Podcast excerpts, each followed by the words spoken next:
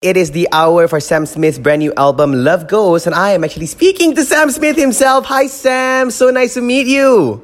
Oh, thank you so much, gorgeous. Lovely to see you. I know we don't have much time with you, but I just gotta say, this album is brilliant. And what is one thing you wanna tell us about this album? You know, how has your transition been from the Sam Smith we once knew to this very point of making Love Goes?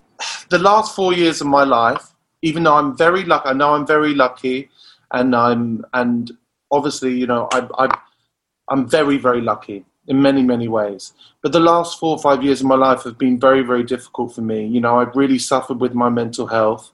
Um, the tra- trajectory to fame and everything made me really struggle. But what was such a uh, for me a sad and and and difficult time.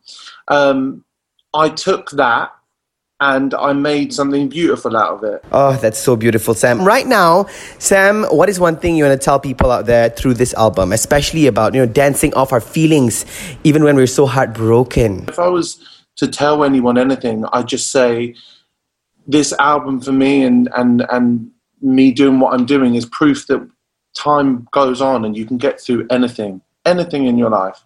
Um, you just got to wait and sing through it and open your heart to horrible moments, you know, lean into that vulnerability. That was one beautiful message. Sam, thank you so much for your time.